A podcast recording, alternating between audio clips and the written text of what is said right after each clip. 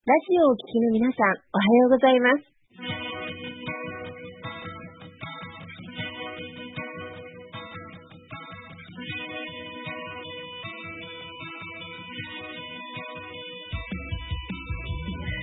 那覇より毎週日曜日9時30分からお届けしております。坂本のり彦のラジオ経営塾が今日も始まりました。この番組は20年間で1万人の起業家、経営者を指導してきた坂本のり彦先生があなたの経営に役立つヒントや最新の情報をお届けする番組です。坂本のり彦のラジオ経営塾、今日も最後までお楽しみください。始まりました。坂本のり彦のラジオ経営塾。パーソナリティは私、根葉智美がご一緒させていただきます。では、坂本先生、本日もよろしくお願いいたします。はい、よろしくお願いいたします。はい。で、今日はですね、営業戦略コーディネーターの佐野はじめさんにね、お越しいただきましてですね、誰でもできる営業戦略の3つのポイントということでね、お話しいただきたいなというふうに思ってます。佐野さんはですね、まあ、19年間、ま、営業職に携わっておられまして、まあ、住宅の販売やね、生存舗の営業という形でされたんですけども、その時のクライアント数はね、なんと2000名以上のクライアントさんを抱えておられまし、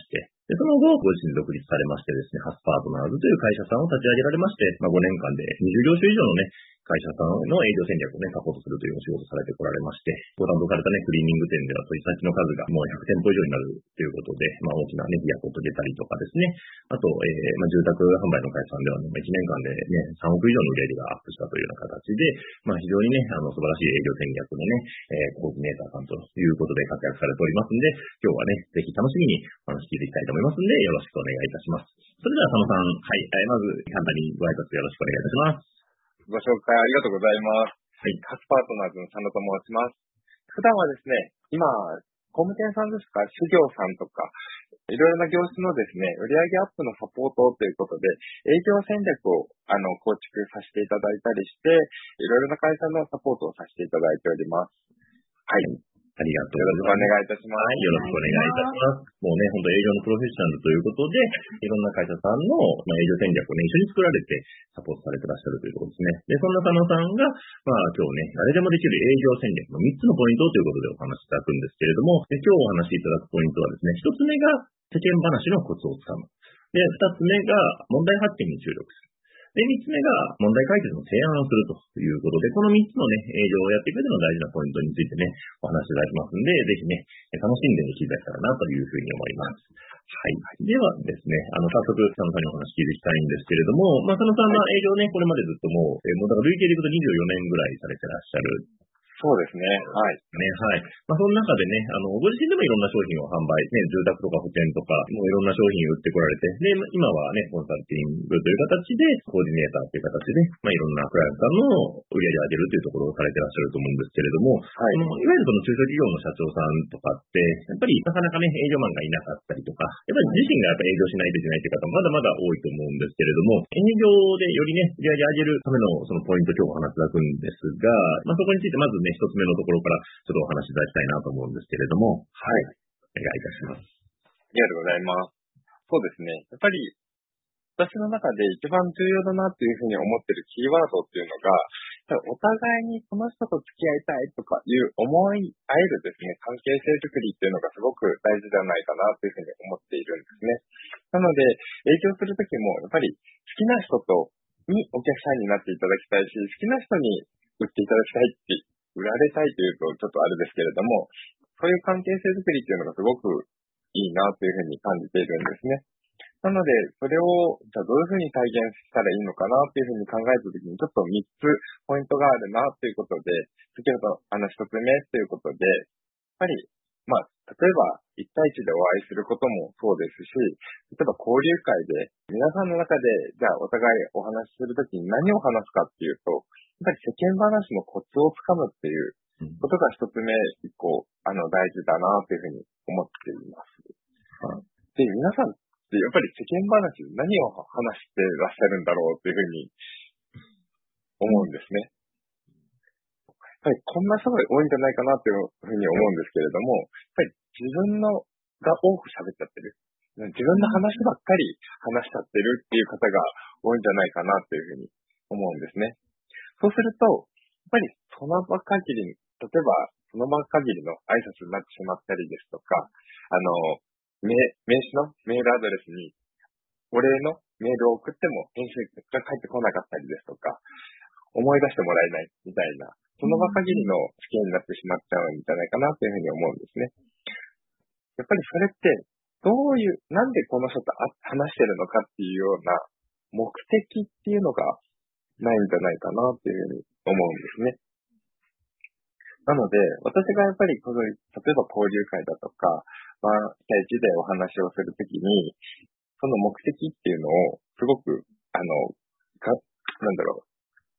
考えながらですね、お話しさせていただいてるんですけれども、やっぱり、その人の、例えば、生い立ちですとか、えー、成り立ちとか、まあ、どうしたらこの人に共感できるかなっていうのをすごく感じながら、えー、お互い合うかどうかっていうのを見極めながらお話しさせていただいてます。やっぱりこの人いいなとかいう部分をしっかりと見極めて、自分とこの人が本当に今後会うのかどうかっていうのは考えながらお話、世間話っていうのをさせていただくようにしてます。そこはやっぱりポイント、一つのポイントじゃないかなというふうに思っております。はい、ちょっとでも合わない人だと嫌かなと思ったりしますので、はい。はい。ありがとうございます。はい、そうですね。ネハさんいかがですか？そのあたり聞いてみて。なんかやっぱ数をこなしていらっしゃるから、なんか上手にそこら辺が、ね、なんかコツをすでに掴まれてるのかなって、今話を聞いていて思ったんですけど、なんか私とかはあんまりまだそんなにいろんな人とたくさん話をしていない中で、どうやったら相手の方がこう打ち解けてくれるというか、心を開いてくれるのか、なんかその出だしの話の最初のきっかけの部分みたいなところをコツが知れたら嬉しいなと思います。ああ。佐野さんいかがですか？はい。はい。そうですね。あの、やっぱり聞いてもらえる、あの、多分人ってすごく話したがりな人が多いと思うんですね。自分のこと話してる時って一番多分生き生きしてるんじゃないかなっていうふうに思うので、え、それってなん、え、それはどうしてですかとか、なんかどんどんどんどん話していくと、質問していくとなんかいっぱい話していただいたりですとか、あとは、ご自身も、自分のことは全く話さないっていうわけではなくて、やっぱりオープンな感じで、自分をさらけ出すと相手もさらけ出していただけるっていうようなのもあると思うので、そこら辺はすごく、あなんか自分のちょっと失敗談だとか、あの、こんなとこあるんですよみたいなのを話したりとかも結構してますね。そうすると、あ、この人にこんな弱点があるんだみたいなのとかでも、なんか仲良くなれたりですとか、するかなと思います。なるほど。勉強になります。ね、なかなかやっぱりね、人によってはね、なんかその世間話ってしづらいというかね、なんかそういう人もいたりもすると思うんですけれど、うん、やっぱね、そこでやっぱ共通点を見つけていくっていうところは、なんかやっぱすごくね、やっぱお聞きしててすごく大事なのかなと思いましたし、ね、で、やっぱ共通点がね、なんか一つでも引っかかってくるとね、そこは、あの、すごくね、あの話が、あの、膨らんでくるというか、ね、なってくるかなと思うんで、はい、いやありがとうね。それすごく大事なポイント。ね、やっぱどうしてもね、最初自分のことを喋っちゃう人もやっぱ多いですからね。それでもやっぱり相手のことに興味持って相手の話を聞いてあげるっていうのがまず大事っていうところですかね。はい。ありがとうございます。じゃあ、ちょっとね、次二つ目なんですけども、じゃあ、このね、営業やっていくときに、まあ、最初世間話でね、話せて相手との共通点見つけて、で、その次、まあ、二つ目が問題発見に注力するっていうところなんですけれど、ここはいかがでしょうか？はい。ぱり世間話終わった後に、じゃあ何するかっていうと、まあ、営業が苦手な人っていうか、いきなり自分の仕事の話ばっかりしてしまうとか、あの、自分の話ばっかりしてしまう。まあ自分のいきなり提案をしてしまうみたいな方も中にはいらっしゃると思うんですね。そうするとやっぱり、急に売り込まれたとか、あの、なんだこの人、売り込みが始まったぞっていうふうに思うので、やっぱりえっ、と、自分の仕事につながるような質問をしていくっていうことが大事かなっていうふうに思っております。で、やっぱり何を話してるかっていうと、やっぱり相手が今どんなことを悩んでるのかとか、どんなことを解決したいのかっていうのを発見していくっていうのがポイントかなっていうふうに思ってます。なので、えっ、と、何を聞くかっていうのを事前に考えておくっていうのが必要だなっていうふうに思います。はい。もし、自分で解決、例えばこんな悩みがあるんだよねっていうふうにあったとしても、自分で解決できなくても、誰か、なんかこういう人がいたんだけど、誰かなんかサポートできないかなっていう人が、周りに絶対、絶対とは限らないですけれども、いると思うので、そういう人たちにおつなぎすると、またそこで、あの、輪が広がっていくかなというふうにも思いますので、自分一人で何かしてあげようというかじゃなくて、あの、みんなで、あの、良くなっていこうっていう感じがいいかなというふうに思っております。はい。はい、ありがとうございますね。その問題発見というところですけれど、ね、なかなかやっぱりね、その相手の方のまずね、なんか本当に何に悩んでるのか困ってるのかっていうのをね、引き出すとすごく、っていうのはね、やっぱりね、すごく大事かなと思うんですけど、なんか、なんかそういう、もしなんかね、事例とかでもあればもしよかったらお話出したらなと思ったんですけれども、なんかこういう人の、こういう悩みがなんか出てきて、なんかすごい仕事になったみたいなのってあったりしますでしょうか？ああ、そうですね。えっ、ー、と、この間たまたまお話しされてた方は、やっぱり、あの、自分の商品って持ってらっしゃるんですけれども、うん、それを、じゃどこに販売しようかっていうのをすごく悩んでらっしゃったんですね。うん、で、その方の中では、じゃあ、あの、サプリメントみたいなものだったので、その方は、じゃあ、健康志向の方、例えばヨガのインストラクターの方とかに販売してもらおう、代理店になってもらおうかとか、あと、そうですね、ピラティスの先生にっていうふうに思ってたんですけれども、そもそも健康志向の方が、まあ、いろんな話をしてる中で、じゃあ、もっといろんな販路ってあるんじゃないかなっていうのをこの間お話しさせていただいて、あの、あ、で、あと、その方の過去の仕事とかも聞いたんですね。そうすると、もともとすごくストレスの多い仕事場で働いてらっしゃったので、そういう業界ってご自身も詳しいから話しやすいんじゃないですか？みたいなことで、あの、あ、それ言ってみますみたいなことになったんですね。うんうん、なので、やっぱり聞くとか、あとその人の背景を聞くっていうのがすごく大事だなっていうふうに改めて思いましたね。はいはいはいはい。ねあのえちなみにその方はどういう商品とかサービスを売ってらした方だったんですか？その方は、えっ、ー、と、ご自身で開発された CDD っていう、あの、タブレットを、はい、売ってらっしゃる方で。あ、そうなんですね。はい。まあ、CDD っていうと、タイマーっていうか、えっ、ー、と、朝の、うん、を、なんだろう、リラックスするですとか、ストレスを軽減するみたいな、で、より、あの、健康になるっていうような、あの、もの、タブレットなんですけれども。はいはいはいはい。ね、でもやっぱそうやってね、なんかやっぱ掘りかじってね、聞いていくことでね、なんか相手のその背景とかも知ることで、よりどこにね、その商品とか何か持っていけばいいかってやっぱ定まってきたりするとってね、と思いますよね。うん。ね、まあ、その辺をね、しっかり相手の背景とかをね、ちゃんと掘り下げてね、聞いていくことで、また独自性も出てくるっていうのはね、ね、はい。ありがとうございます。じゃあ、そうやって問題をね、判定していったときに、で、最後ね、問題解決の提案というところなんですけれど、そこについてちょっと教えていただきたいんですけれども。あ、はい。はい、で、やっぱりあの問題、まあ、解決を提案する中で、やっぱりこんなことやってしまいがちっていうのは、やっぱり消費、ご自身の持ってる商品の、商品の説明、商品の特徴だったり、機能だったり、使い方の説明になってしまうんですね。うん、なあ話してしまっている人が多いかなというふうに思いまして、で、やっぱり例えばゲームとか、うん、例えば今ですとスイッチとかですかね、ニンテンドスイッチとか買った時に、買う前に説明書とかって読まないですよね。うん、買って、やってみて、できなかったら説明書読んだりとか、うん、あの攻略本とかって読んだりとかもすると思うんですけれども、そこの位置になった方がいいなっていうふうに思ってて、うんうん、はい。もう、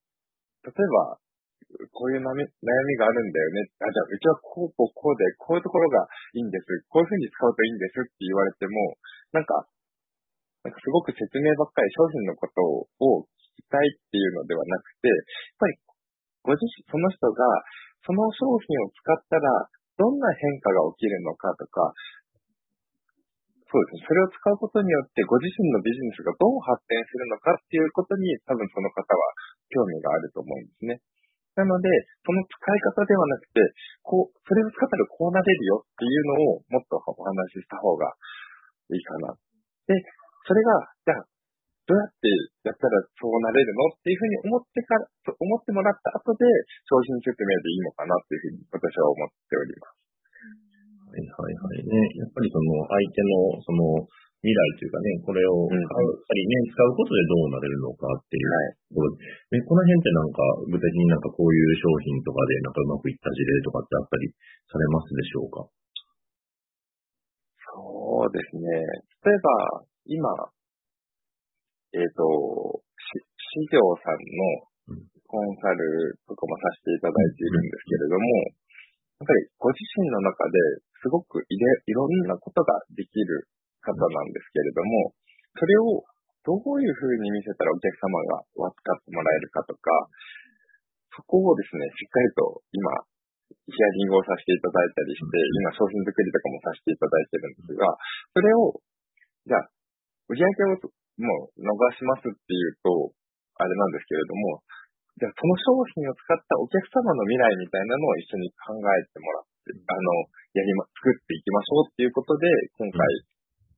まあ、コンサルというか、うんうん、サポートさせていただくことが始まったっていう形で、まだその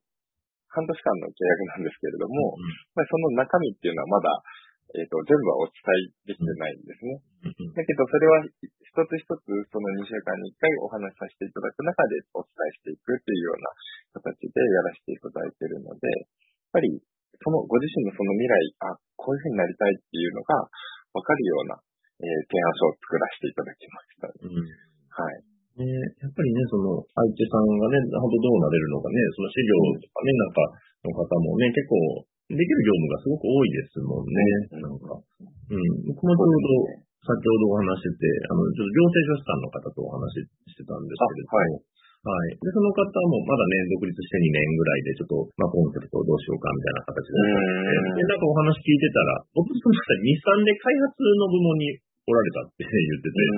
そこから行政書士になったって、なんかすごい面白い経歴だなと思って、やっぱね、だったらまあね、やっぱその製造上の向けのなんかサービスとかね、あの、やされるとすごくいいんじゃないですかっていうところでお伝えさせたんですけれど、ね、ご本人の中で結構当たり前すぎてあんまり気づいてなかったみたいな。ああ、そう、そうですね。そういう方多いです。うん。ね、そう、だからその人もね、も自分がもうずっとそこにいたから、あんまりそこのことそんなにな価値があるって思ってなかったみたいなんですけど、うん、それはすごい価値ですよっていうお話をして、ね、うん。だそういうね、ところが見えてくると、すごくわかりやすいというか、いいですよね。うん。ねいや、ありがとうございますね。なんか、ね、はい。皆さんいかがでしょうかなんか今のお話聞いてても。はい。そうですね。すごい、あの、今3つ、ね、流れで聞いてきて、なんか、どれもハッとさせられるというか、やっぱりなんか自分のことにこう置き換えると、やっぱ皆さん盲目的になってしまうというか、まどうしてもなんか商品の良さを伝えたいっていう思いが先走ってしまったりとか、でもやっぱそのそのさんみたいに、あの、どんな風にお悩みを解決できるかとか、その、多分販売してる人たちも自分自身の悩みにまず気づいてないパターンも多いのかなって今聞いていて思って、そこをまず言語化していくことってすごく大事なのかなっていうふうにちょっと思ったりして、なんかすごい私も自分自身に置き換えてちょっと使ってみたいなって思って、まだまだあの勉強不足だなって思いながらお話聞いてました。ありがとうございます。ありがとうございます。ね、やっぱりその営業のポイントってね、そういう形でね、なんかやっぱり本当に相手のね、ニーズを聞いていくっていうところから、やっぱ始まってくるんだなっていうのね、すごく思いますけれどもね、なんか、いや、その辺がね、なんか本当今日ね、お話聞いてすごく良かったなというふうに思いますね。はい。ありがとうございます。はい、ありがとうございます。ね、えっ、と、じゃあ最後ね、あの、佐野さんの方からね、ま佐野さんにね、ちょっと営業のことね、お話ししたい、あの、相談したいとか、ちょっとね、聞いてみたいとかっていう方も多分いらっしゃるんじゃないかなと思うんですけれども、はい。まあ、そういった場合ね、どうすればいいかっていうのをちょっとご案内いたしたらなと思いますけれども、はい。あ、はい、ありがとうございます。そうですね。あの、ハスパートナーズという、あの、あの私の会社のですね、あの、ホームページもありますし、そこで、あの、お問い合わせフォームもありますし、あとは、Facebook の方で、友達申請と、あの、メッセージをですね、ぜひいただけたら、あの、返信させていただきたいと思いますので、そうですね、その2点ですかね。よろしくお願いいたします。はい、ありがとうございますね。なんか、そういうね、営業のご相談、あの、困ってる方とかですね。今特にあれですかね、それ工務店さんとか、住宅とかそういう系の方が、今、あれですかね、ご相談が多いっていう形なんですかね。そうですね、住宅の、えっ、ー、と、そう、工務店さんとかは今やらせていただいて、あと、資料さんですね、好きなところの、はい、はい、とかも今増えているので、その、不動産、そう、建築関係と資料さんっていう形で今やらせていただいてます。はい。はいね、建築関係もやっぱりね、なかなか、今どうなんですかね、不動産とかその建築の方も、やっぱお仕事的には、はい、結構厳しい環境なんですかね、どう？えっ、と、逆にですね、今、結構売れてましあの、一戸建てとかですと、はい、あの、やっぱり今、コロナで、うん、家でお仕事される方とか、うんうん、で、都心というよりも郊外に家を持って住みたいっていう、で、やっぱり仕事スペースですとか、はいはいはい、はい、とか、充実させたいっていう方が多くてですね、うん、売れてるは売れてると思うんですね。うん、やっぱりでもそこの特徴、まあそういうコミュニティさんたちの、えっ、ー、と、その会社の特徴とかをやっぱり見て問い合わせとかっていうのも増えてきてはいるっていうふうに今聞いてますね。うんでもね、その辺でね、そこからさらにね、そこからね、購入に至るまでのところっていうのがね、また、によってくると思うんで、ね、多分その辺をね、佐野さん多分しっかりサポートしてくれると思いますのでね、はい、あの、そういう工務店さんとか、あと、ね、資料の方とかもね、ぜひ、あの、営業でもうちょっとお仕事増やしていきたいなっていう方はね、ぜひ、佐野さんの方にね、あの、お問い合わせ出したらなというふうに思います。はい、という形でですね、はい、今日ね、この辺で終わりにしたいと思います。それではどうも、えー、素晴らしいお話ありがとうございました。ありがとうございました。